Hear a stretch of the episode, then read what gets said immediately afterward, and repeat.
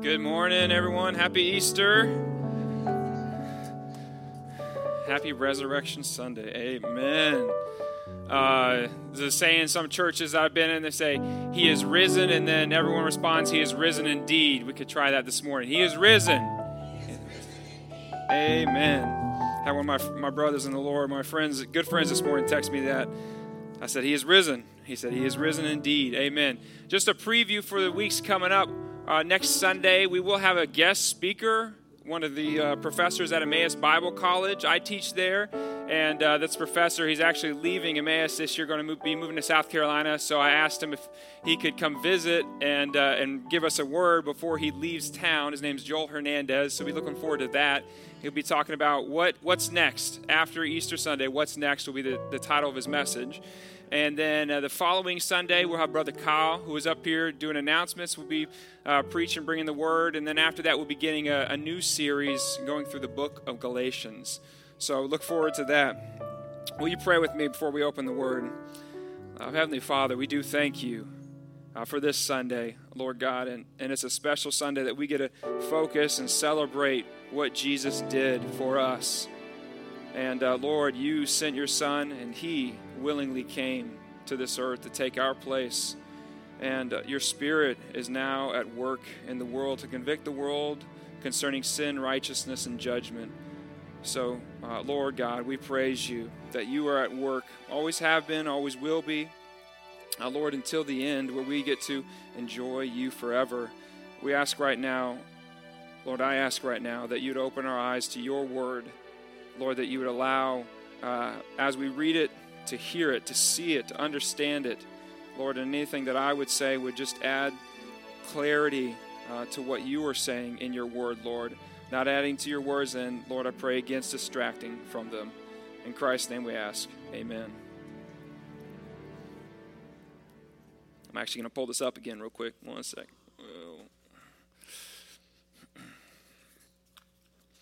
All right, we are looking at one of the most profound, excuse me, not one of, we are looking at the most profound event in history. That's the best way to frame it, right? Um, one of the most profound places in the Bible, there are four gospels or, or four accounts of the life of Jesus from his birth to his resurrection. Matthew, Mark, Luke, and John. We'll be looking at Mark chapter 15 into chapter 16 today. So we'll be looking at Mark's account as we open. And I just want to remind us of a few things as we're reading. I'm going to kind of catch us up to where we're at in the Gospel of Mark, some things that he's been talking about throughout his Gospel. And I just want us to be paying attention to what the Word says. I'm up here not because of pedigree, not because I have a degree, not because I have uh, some value. God has put me up here, and I just want to I just want to open the Word, open the Bible, and try to explain what it says. There's there's really nothing I can add to this passage, right? There's just we want to see it for what it says. So let me. I'm going to read a few verses for you. We won't have those on the screen, but uh, if you're quick in flipping through your phone or through your Bible, you can look at those. Mark chapter 1, verse 1 opens with the beginning of the gospel of Jesus Christ, the Son of God. And I know we hear gospel a lot. A brief definition what it means is good news. Good news that is proclaimed. Something that someone tells you. Right? What would have been common back then is they didn't have uh, the news feeds that we got on our phone, right? They didn't have television, they didn't have radio, any of that. Someone would have been sent from one place, from a war, from a town, etc., to to someone else, to another town perhaps, to an army perhaps, depending on what the news was, with a message. And it's kind of this concept. And when you receive the message, you know it's good. That's a good message. It's not, uh, this is like this message of victory or this message of so and so getting married. Um, this is good news. That's what Mark wants to tell us right at the beginning. This message about this guy named Jesus not last name Christ, but the Messiah. Christ means Messiah, right? That's the Greek. Um, Messiah is the Hebrew. Jesus, who is the Messiah, this one that was told about in the Old Testament, this Messiah figure, this guy named Jesus, is the very one. And he is the Son of God. Mark 9, there's now a few accounts that Mark re, re, records about Jesus predicting his death. He was here and he knew exactly what he came to earth for, and this is what he says. He told his disciples, he says, For he was teaching his disciples, saying to them, The Son of Man is going to be delivered into the hands of men, and they will kill him. And you'll notice he says the Son of Man. Mark opens with the Son of God. Kind of these two titles are throughout the gospel accounts, and Mark's using them here to tell us something. He was born of a woman, but he's God's Son. The Son of Man is going to be delivered into the hands of men, and they will kill him. And when he is killed, after three days he will rise. But they did not understand the saying and were afraid to ask him. He tells them a little bit later, he says in, in chapter 10, See, we are going up to Jerusalem. And there's a lot of history in Jerusalem, right? If you've read through the scriptures, even if you haven't read through the scriptures, Jerusalem is this city that, of all cities, should have been the city where you could go and you could meet God. But we find this is the place actually where the people, God's people, the Jews, together with the Gentiles, killed the Son of God. The Son of Man, he says, will be delivered over to the chief priests and the scribes, and they will condemn him to death and deliver him over to the Gentiles or the nations, right? The Jews had this connotation. We're Jews and here are all the nations, or they say Gentiles. And they will mock him and spit on him and flog him and kill him. And after three days, he will rise. And then a few verses later, he says this that I think is very important for the whole book of Mark. It says, The Son of Man, he came not to be served, but to serve and to give his life as a ransom for many. We'll see through this account that we're about to read that all of these things happened. Jesus said, This is going to happen to me. They're going to kill me. They're going to mock me, spit on me. They're going to flog me. And that's what happened. The chief priests, the scribes, the nations, they're going to come against me to kill me, and they will kill me. And those things happened. And he says this very clearly it's not an accident, it's not coincidence. They didn't just rise up against me and overpower me but I laid my life down. I gave my life. I'm going to give my life as a ransom or a payment for many. So, as we read, let's consider what is this payment? Is this payment true? Do you, do I, do we, do all people need this man, Jesus, the Messiah, to pay for something? When we see his body on the cross, when we see his blood being poured out and shed, although he was innocent. Is that for me? Do I need that? Because the Bible says we do. And the Bible says now we have access to God only through Jesus, not by anything that we do. And we want to consider these things as we read this account in Mark. Let me give you a few more details because we're going to be, if you want to turn there, Mark 15, verse 21 is where I'll start. But there's a few things that happen before uh, this part. A little before this, we see Jesus is betrayed by one of his closest friends. You ever had somebody betray you? None of us to the extent that Jesus was betrayed by Judas. And Judas came up to him and greeted him with a kiss, an intimate, an intimate uh, gesture in his culture at that day, right? We still have people or cultures throughout the world that greet one another with a kiss. I was shocked when I was in Paris and a lady came to me and kissed me on the side of my cheek, and I was like, I tell my wife, oh no. And then I realized she greeted everyone uh, in the building with a kiss. A very warm, friendly gesture, right? Judas does that to betray his friend. Then a little while after that, we see the disciples, or just right after that, the disciples all flee. There's this crowd that Judas brings to, to take Jesus away captive, and all his, his closest friends, all of his closest followers, they run away. They're scared. They flee from him. Then Jesus is brought before this jury or this, uh, this makeshift trial that's been put together last minute and wrongfully accused as deserving death. And then we see Peter, and Peter's one of these three disciples of Jesus, followers of Jesus that are really close to him. Jesus would take 12 disciples away, and we know that they were the closest, and Judas was one of those. And of the 12, of the 12 there were three, and Peter was one of the three. And we see Peter deny again and again that he even knew Jesus. He was afraid to stand with Jesus, to say, I know him, that I follow him. And in the morning, we see Jesus brought before Pilate. He's the governor of that region at that time. And Pilate eventually decided that it would be better to condemn Jesus, an innocent man, than to displease, displease the crowds. So here, this ruler has the power, has the right, has the ability to say, No, I will not crucify him. But it says, instead looks at the crowds and says, I want to please them, and gives in and says, You take him and you crucify him. And this is where we find ourselves. Mark 15, verse 21 and I'll read and we'll kind of comment as we go. And they compelled a passerby, Simon of Cyrene, who was coming in from the country, the father of Alexander and Rufus, to carry his cross. And they brought him to the place called Golgotha, which means place of a skull. And they offered him wine mixed with myrrh, but he did not take it. And they crucified him and divided his garments among them, casting lots for them to decide what each should take. This is happening, I didn't mention this, but this is happening if you look at verses before, right after he had been beaten and he'd been mocked and, and uh, whipped or scourged. There was this little, um, this little whip that was probably about eight inches, 10 inches or so, as a wooden handle. And then there would have been leather, uh, leather straps, and each leather strap would have had a couple, if not, maybe a few uh, lead balls or beads on it. And so the, the guards would have stand, stood right behind Jesus and hit him with this, and hit him, and hit him.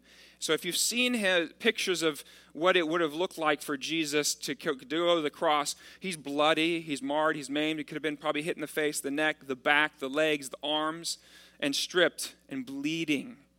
Right? I used to picture this, this whip, and he, Jesus is way over there, and it's like this guy's trying to hit him, and he's really good, and he kind of cracks, and no, he's right here, and they're hitting him and probably the amount have been maybe 40 or 39 strikes. So here goes Jesus. And what happens? We see this guy, Simon of Cyrene, and just it, it, it's apparent from Mark that probably everyone who reading this, or a number of people knew him, knew who Simon was, because they say, oh, it was the father of Alexander and Rufus. Simon, he's coming from the country. He's from Cyrene, which is uh, modern day Libya, kind of northern Libya, up on the up on the sea right, in Africa. And uh, he's just kind of going about his own business, coming into town. And what happens to him? Unsuspectedly, he gets pulled and he gets brought face to face with Jesus on the way to the cross and told to carry the cross of Christ. And Mark, Mark puts him here, and I wonder why. And I think it's perhaps that we are going to be like that at times. Sometimes Jesus wants to take you and Maybe he's taking you, maybe he's getting ready to take you face to face with himself. Right up next to Jesus and, and carrying this cross, and you say, I wasn't expecting this, I wasn't looking for this. But no doubt, what happens after we have those encounters, after Simon had this encounter, everyone knew him. He was different, he was a changed man right? As we see people repeatedly, again and again, pay tribute to Jesus and what the words that they say about him and his crucifixion. Verse 22 Jesus is taken outside of the city of Jerusalem. Uh, and he's brought to this place called Golgotha or Calvary, this place of a skull. When we read in the Old Testament, uh, there's these sacrifices that Israel was supposed to supposed to perform, and one of the sacrifices involved two goats, and one goat was uh, the sins of the of the people, all the people of Israel for that year. They were their hand, the high priest put his hands on top of the goat and and confessed all the sins, and they would send that goat outside of the city to an unclean place. Here we see Jesus taking all the sins of all people of all time, past, us today, and even yet future, bearing those on himself and being sent outside of the city to an unclean place, an unholy place, a sinful place, as it were. And Jesus said, I'm not going to. I'm not going to not feel the full extent of this crucifixion. In verse 23, we read, They offer him wine mixed with myrrh, but he did not take it. This would have taken the edge off of the pain that he felt. But he had just prayed into the, in the garden to his father If this is your will, I'm going to endure it. I'm going to move forward with it. He submitted his will to the Father. And then they crucified him, even fulfilling Scripture again and again, casting lots or casting dice or betting for his garments. Jesus bore the shame in full. He was naked, right? He didn't dress well at the cross. He didn't look good. He didn't look pretty. He's bloody. He's maimed, he's been beaten, he's been humiliated, and he's naked, completely naked. Right? So when we see pictures of crucifixes and Jesus got that loincloth on there, it's not there. I'm sure you've heard that before, but we want to reiterate that. All of his clothes were gone. Full shame on display. And it was the third hour, verse 25, when they crucified him. It's about nine in the morning. And there was an inscription or a charge against him. Probably this is probably put above him. I think other gospel accounts say this. And it read, The King of the Jews. The gospel account is so ironic. Here's the truth. Here's the truth. He is the King of the Jews. And yet, he's condemned. And yet, he's put in a place of utter shame, of utter humility, of death. He's not treated like a king, he's treated like an enemy of the state. Not just the Romans, but also the Jews, his own people. Verse 27 And they crucified two robbers on his right hand and on his left. And those who passed by derided him, wagging their heads and saying, Aha! You who would destroy the temple and rebuild it in three days, this sacred place of worship for the Jews, where God's presence dwelt. They thought it was the physical temple he was talking about. He was talking about his body. God in the flesh. They said this in verse 30 Save yourself and come down from the cross. So the chief priests and with the scribes mocked him to one another, saying, He saved others, he could not save himself. Let the Christ, the King of Israel, here they say, come down now from the cross that we may see and believe. Those who were crucified with him also were also reviled him. This picture, this innocent man, Again and again, the Bible bears witness to this reality. Matthew, Mark, Luke, and John. Jesus did no wrong. He did no wrong. None of us can say that. We can't point to anyone and say, they did no wrong. Oh man, they're so good. They're so clean. They're so pure. One man, God who became man, as the repeated testimony of Scripture, he did no wrong. And here's the irony He is the King of the Jews, and he's mocked as the king of the Jews, as if he weren't. He's mocked as if he weren't powerful enough to come down off the cross. And he's between two guilty men. He's put up there, and they mock him. Another gospel account records how actually one of the thieves on the cross changed his mind. And he recognized he was guilty, not Jesus. But here we see the mocking. Here we see the priests. Here we see the scribes mocking him as if they would really believe in him. You, King of the Jews, step down from the cross, oh, and save yourself, and then we'll believe in you. What about the blind that could see? What about the lame that could walk? What about Lazarus who was dead, who, was, who rose from the dead at the word of Jesus? Lazarus, come out about all these signs, all these wonders, all this teaching, all these people that believed in Jesus when he was around, the scribes and the Pharisees, they didn't. There were few, but by and large didn't believe in Jesus. This is not a genuine, off, genuine offer. This is mockery. Oh, you're on the cross. You're big now, right? We'll step down and we'll believe in you. No. No, you won't. But Jesus knows that if he steps off the cross, what would happen? He would not be following the Father's will. And what would be at stake beyond that? Our eternal destiny. The only way to God is through Jesus, the God man, and he had to go to the cross. The Bible repeats again and again. And here we see this. You're innocent. You're all powerful. You are the king of the Jews. Step down. Why not get off? He did it for us. He did it for the Father. He stayed on the cross, even though he was mocked. Verse 33 And when the sixth hour had come, so it was the third hour earlier, about nine o'clock, this is probably noon, there was darkness over the whole land until the ninth hour. Is there a coincidence? No. The physical reality shows us what's going on in the spiritual realm. There is darkness. I don't know if you've um, heard of the Chronicles of Narnia. There's other stories I can't think of at the moment. Um, but there's this scene where there's this, there's this lion called Aslan. And uh, Aslan is kind of this Messiah figure. It's, a, it's an allegor- allegorical story of another world that kids from our world go to, and they kind of experience things that point them to Jesus here. But his name's Aslan there, and there's this lion. And he eventually has he eventually goes to this stone and he sacrifices himself for one of the kids who came from our world into this fictional world, Narnia. And we see the forces of darkness gather around him. Like the, pinnacle, the peak ruler, the white witch, and all these forces of evil, and there's this darkness. And, and it, it's like this here. We see the dark cloud gather around. And it's as if the forces of evil are winning. The darkness will prevail against the light. And yet, behind that, we have to know as we read through Scripture that it's not just evil. It's not just everyone rising against Jesus, but it's God doing something that He alone can do.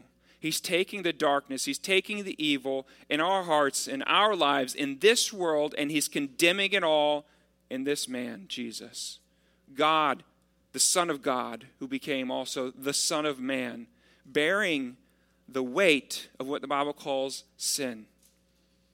All those things that we do which are wrong, all the things that other people do that are wrong, everything in this world that's broken and messed up, He's undoing that.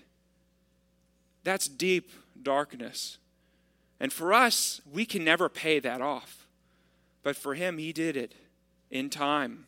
He did it in this moment. All this is taking place during this time. In verse 34, we see him in agony. We see the reality of this coming out as he cries out with a loud voice, Eloi, or Eloi, Eloi, Lama Sabachthani, which is Aramaic, which is probably what Jesus spoke. which means not English, right? Let's just make note. Okay, we're reading English. He's not. He's he wasn't speaking English. That's not his tongue. My God, my God, why have you forsaken me? God forsook God. The Father forsook the Son. Some people want to look at this and they say, hey, Jesus going to the cross, this is, this is divine child abuse. You're wrong. It's not. Jesus, the Son of God, willingly went to the cross. The Father willingly sent him. God was willing to do this for us. Jesus was willing to do something, to experience something he'd never experienced before for us being forsaken by his Father. Taking sin upon us, Jesus looks at, the Father looks at the Son, and there's sin, our sin, all of it. And in this moment, he forsakes him for us. Some of the bystanders, verse 35, hearing it said, Oh, he's behold, he's calling Elijah. Elijah is one of these very really profound uh, prophets in the Old Testament. One of two people in the Old Testament that we read about that never died. He was taken up in a chariot of fire into heaven. Oh, maybe he's calling Elijah, verse 36. And someone ran and filled a sponge with sour wine and put it on a reed as if this is going to help right? And gave it to him to drink, saying, um, excuse me, who's saying this? Uh, and gave it to him to drink, saying, Wait, wait, wait, Let, let's see whether Elijah will come to take him down. Elijah's not coming. Not quite sure if they're mocking him anymore, but giving him sour wine's not going to help. Jesus is crucified, and if this never kind of been explained to you, you've probably seen in pictures, but he would have had really big nail put right through here, one on this side as well, and probably through his feet. His feet would have been crossed over. I got boots on, so I'm not going to take my boots off. Um, nail put right there through his feet, and then he's, he's, he's, he's suspended in air. And if he's wanting to, to breathe anything like this, he's got to push up. He's going to hurt himself. He's going to bleed more. He's going to be in more pain, right? It's, a, it's, I don't even know what it's like. I can imagine. We can imagine, right? But we don't know what it's like. And so adding a drink to him is not going to help him breathe. People have said this is probably actually going to help him suffocate a lot faster. So they're probably continuing mocking. We're not quite sure if they just misunderstood him here, but the drink won't help. And then verse 37 Jesus uttered a loud cry and breathed his last. Notice what it doesn't say. And they killed Jesus. Yes, they crucified him. Yes, they put him to death. But they don't have power over life. God has power over life. Jesus here breathed his last of his own will. The work was over. How do we know the work was over? Other gospels tell us a little bit differently. This one says, verse 38 And the curtain of the temple was torn in two from top to bottom. Let me just kind of paint a picture of the temple. It's kind of a, a, rectangle shape. Here's kind of the outer layer, and you'd walk in through the front, and you'd have to perform these sacrifices. You wouldn't perform them, but a priest would do them, right? You'd bring a sacrifice, you'd bring uh, a lamb, you'd bring a goat before it, and it had to be pure and clean, no blemishes, no broken legs, no spots on its fur or anything, on its coat or anything like that. And there were certain requirements for what that looked like, and they'd be sacrificed. And once a year, I mentioned this earlier with the two goats, the one the uh, priest would put his hands on there, the head of the goat, and confess all the sins. It would be sent out the, outside the city. Once it, one time a year, the, they would take the blood of the other goat that was sacrificed for the sin of all people. And here's this outer chamber, and then here's the temple up here. And they'd walk up and they'd enter through, and there were, there were a couple chambers in there. And the, the furthest chamber at the top, from where you can see what I'm looking, what I'm kind of drawing here uh, with my hands, it was called the Holy of Holies. And in it, there was this kind of like box called the Ark of the Covenant. And there was these two angelic beings that were over it, kind of covering it. And once a year, the high priest, not just any priest, but the high priest would walk in with the blood of this lamb and sprinkle it on the altar for his sin and for everyone. To make atonement at one mint or to appease the wrath of God because of sin. Well, he had to do it every year, every year, every year, every year, every year. And only that priest could walk into this part of the temple. Here, because of the work of Christ, that temple, the, the veil of that temple is ripped in two. Now think about all these things that are happening. Here's darkness over the land. Here's this, this, this guy Jesus being crucified between two thieves, and the crowds want to condemn him, but no one can say he's guilty. He is innocent. And then the chief priests and the, and the scribes, and they hear about, and the temple, that this veil has been torn. God repeatedly, again and again, is showing signs, now telling everyone that through the death of Christ, and Mark wants us to notice, through the death of Christ, we have access to God. Jesus' blood, Jesus' sacrifice gives us access, not once a year, all the time, every day, every minute, we don't need someone else to go and pay for our sins. We don't need to pay for our sins. We don't have to muster up our own right, our own ability, our own merit to come before God. That's wrong. It's Jesus. If you go and read Hebrews chapter 10, it'll repeat the same thing. We now have access to God by his blood, by the blood of Jesus. Verse 39 when the centurion, this is the, the Roman officer who would have been kind of watching over the whole crucifixion. He was in charge of it. When he stood facing him, Jesus, he saw that in this and saw that in this way he breathed his last. He said, "Truly this man was the son of God." The Jews don't say this. The chief priests, the scribes, the Pharisees, who had the Old Testament, who had the Hebrew Bible, they should have known. They didn't get it. Here's the centurion watching, and he says, This is the Son of God. Remember how it opens up the book? The beginning of the gospel of Jesus Christ, the Son of God. Mark is saying, Here's from the mouth of a Gentile, someone from the other nations who shouldn't even know, but he recognized who Jesus was. Not even the Jews say this. Verse 40 There were also women looking on from a distance, among whom were Mary Magdalene and Mary, the mother of James the younger, and of Joseph, and Salome. While when he was in Galilee, they followed him and ministered to him. They were, there were also many other women who came up with him to Jerusalem. Here, I think it's important for us to pay attention. Back in that day, women would not have been regarded very highly. Their testimony would have not been regarded very highly. But where are the men? Well, there's one here. Mark doesn't uh, record that. John does, probably because it's John. John was there and knew it. Uh, Mark just pays attention and looks out and says, Hey, it's just the women that are there at the cross. All the men have fled, right? All the men have fled.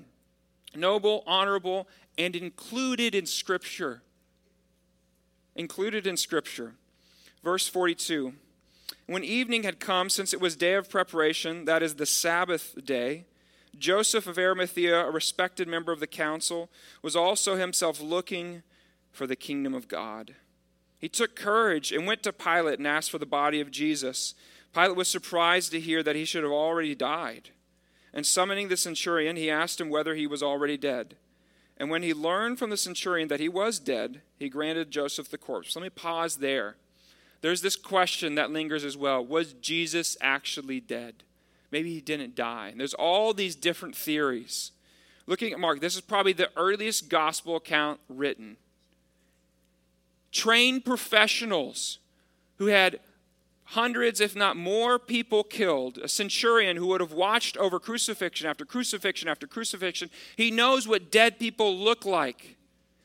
Pilate said, Is he dead? The centurion said, He's dead. Other gospel accounts, we read about how they took a spear and stuck it into his side and pulled out, and blood and water rushed out. Jesus was dead. You can't get away from that reality. He died on the cross trained professionals. Joseph, a disciple of Jesus, is brave in asking for Jesus' body, verse 46, 47. Joseph brought a linen shroud and taking him down, wrapped him in the linen shroud, paying honor to Jesus in his death, and laid him in a tomb that, he had, that had been cut out of the rock. And he rolled a stone against the entrance of the tomb. Mary Magdalene and Mary, the mother of Joseph, saw where he was laid. That's important because we're going to see them go to the tomb.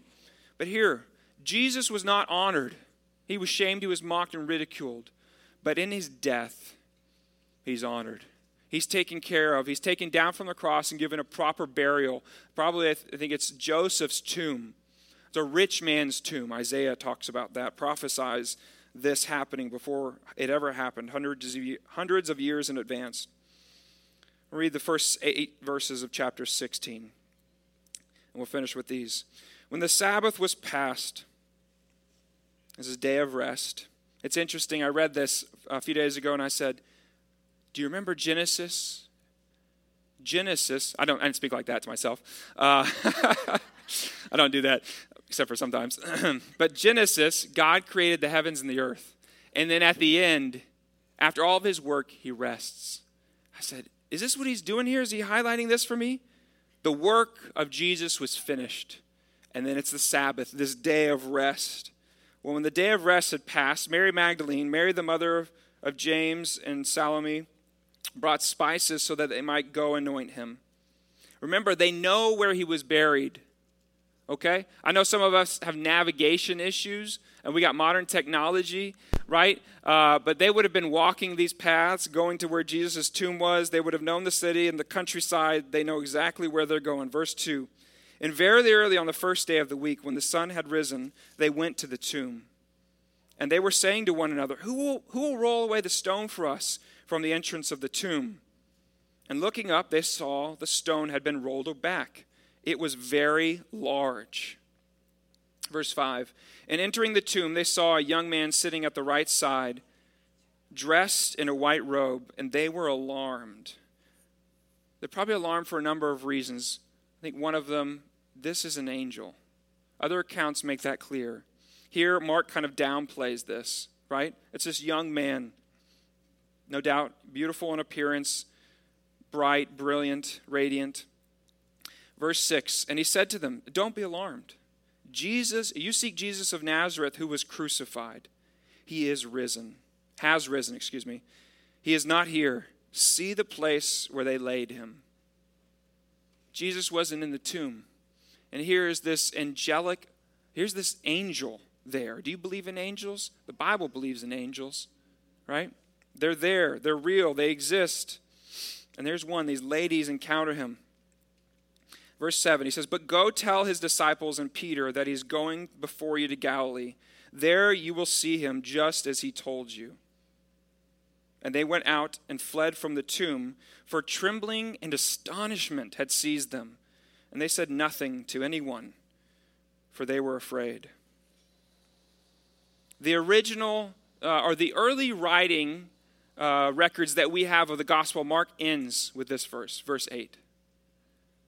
Now, we have other parts that were included, but the, the, at the beginning, there are some of the earliest documents that we have just end here at verse 8. Now, we're going to end there because I think it makes this, it makes this contrast or um, this conclusion that we have to kind of wrestle with ourselves.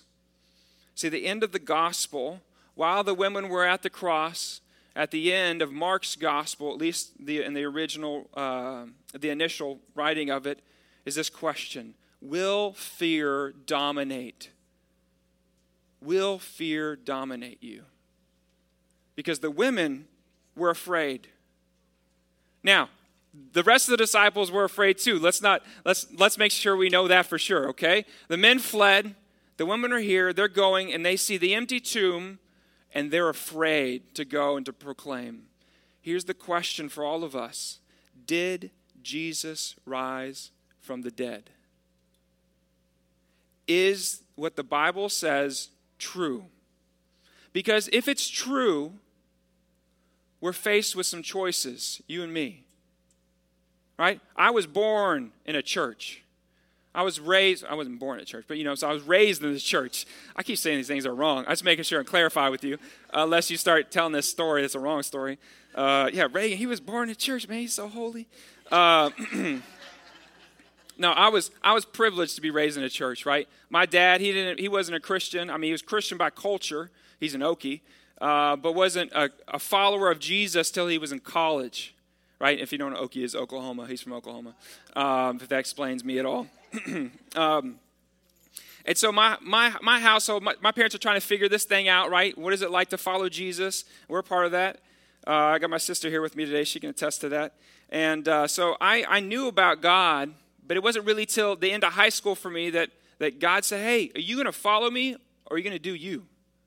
Do you want to pursue your life? You want to, you want to come to what I'm calling you to? Think of Simon, right up there next to Jesus. Here's this guy from North Africa, and they say, Nope, you're, you're forced to go carry his cross. What does that do to a person? Think about the, the women at the cross looking at Jesus. What does that do to a person? This, this isn't just looking at someone dying. I don't, we don't do that for sport currently, right? Unless you maybe you're wealthy and powerful and uh, and then the evil just kind of flows out and you can do that somehow these days. I'm not i'm not sure i know of that currently but throughout history people have viewed death for fun for pleasure right? Some people were there because they wanted to see jesus die but what did that do to them? As we go and read acts they were pierced in their heart. They said what have we done? Not all of them but a lot of them thousands of them. The centurion He'd, he'd watch other people die, tons of people die, hundreds of people die. What did that do to him? He said, Surely he was the Son of God. What does it do to us? Because we just live our lives, right? We live our lives like the women. We're afraid, maybe. We're afraid, maybe, to, to go and to tell somebody about Jesus because what will that do? What will that mean? I saw this. Can, can, I, can my testimony prove that the tomb is empty? You don't need to prove it. God can prove it himself. We don't need to hold the Bible up and say, hey, I'm going to I'm to help God out. I'm, God, I'm going to I'm to show everybody this is actually true. God might ask you to help, but he doesn't need you to help. He could do it himself. Right? He's been convincing, he convinced me, he's been convincing millions of people throughout history that Jesus is the Messiah. And when we say the Messiah, we're talking about what everything is expected of in the Bible, that this is God's word, that we need not just a man, we need God to step down to become man, to deliver us from the problem inside of us. Because it's not just out here, right? I'm looking out talking to y'all. It's easy to be like, man, it's Tavy. You know, he's the problem. Or man, that guy at, the, the, at Hy-Vee, right, is checking me out. He wouldn't give me that free item because he had the wrong price. Like he's the problem with the world. You know, you keep looking out. God says, look within. It's inside of you. It's inside of all of us. Now he wants to do away with what's inside of you first before he can use you to do to help to do away with what's inside of other people, to point not to save them, but to point them to the one who can. Right? And this is Jesus' goal. Let's be clear. Within each and every person and the whole system, the whole world. He's making all things new. Do you believe? Do we believe this? That's the first question. Now, will you live like it or will you live in fear? We'll talk next week about what it looks like to truly believe this as Joel Hernandez comes and speaks. Let's ponder these things right now and let me pray as we close. Lord God, we have the witness of your word before us. And the, the words of the Pharisees, of the people, reign in our minds. Come down from the cross and we'll believe in you. No, no, they wouldn't. Lord, what have you been doing in each and every one of our lives? Your word says that you were active in our lives to show yourself to us, that we might seek you, we might find you, though you're not very far from any one of us. You're near, you're right there. There are things in each and every one of our lives that we can't explain, whether that's hardship, whether that's grief, whether that's reward, whether that's pleasure, whatever it is. Use all of these things that we might see that it's you, that we might turn to you we might not come to you on our own terms, but by your terms through Jesus. That we might see that we need him. And Lord, this is not something any of us can do. But when, you, when we see it, when you open our eyes, you call us to proclaim it. I pray for each and every one of us here today, Lord, whether to believe the first time or to be freed from fear, to fully follow you, Lord, that you would do the work that you intend that you desire to do in each and every one of us through Jesus, the Messiah, the Son of God. In his name we pray. Amen.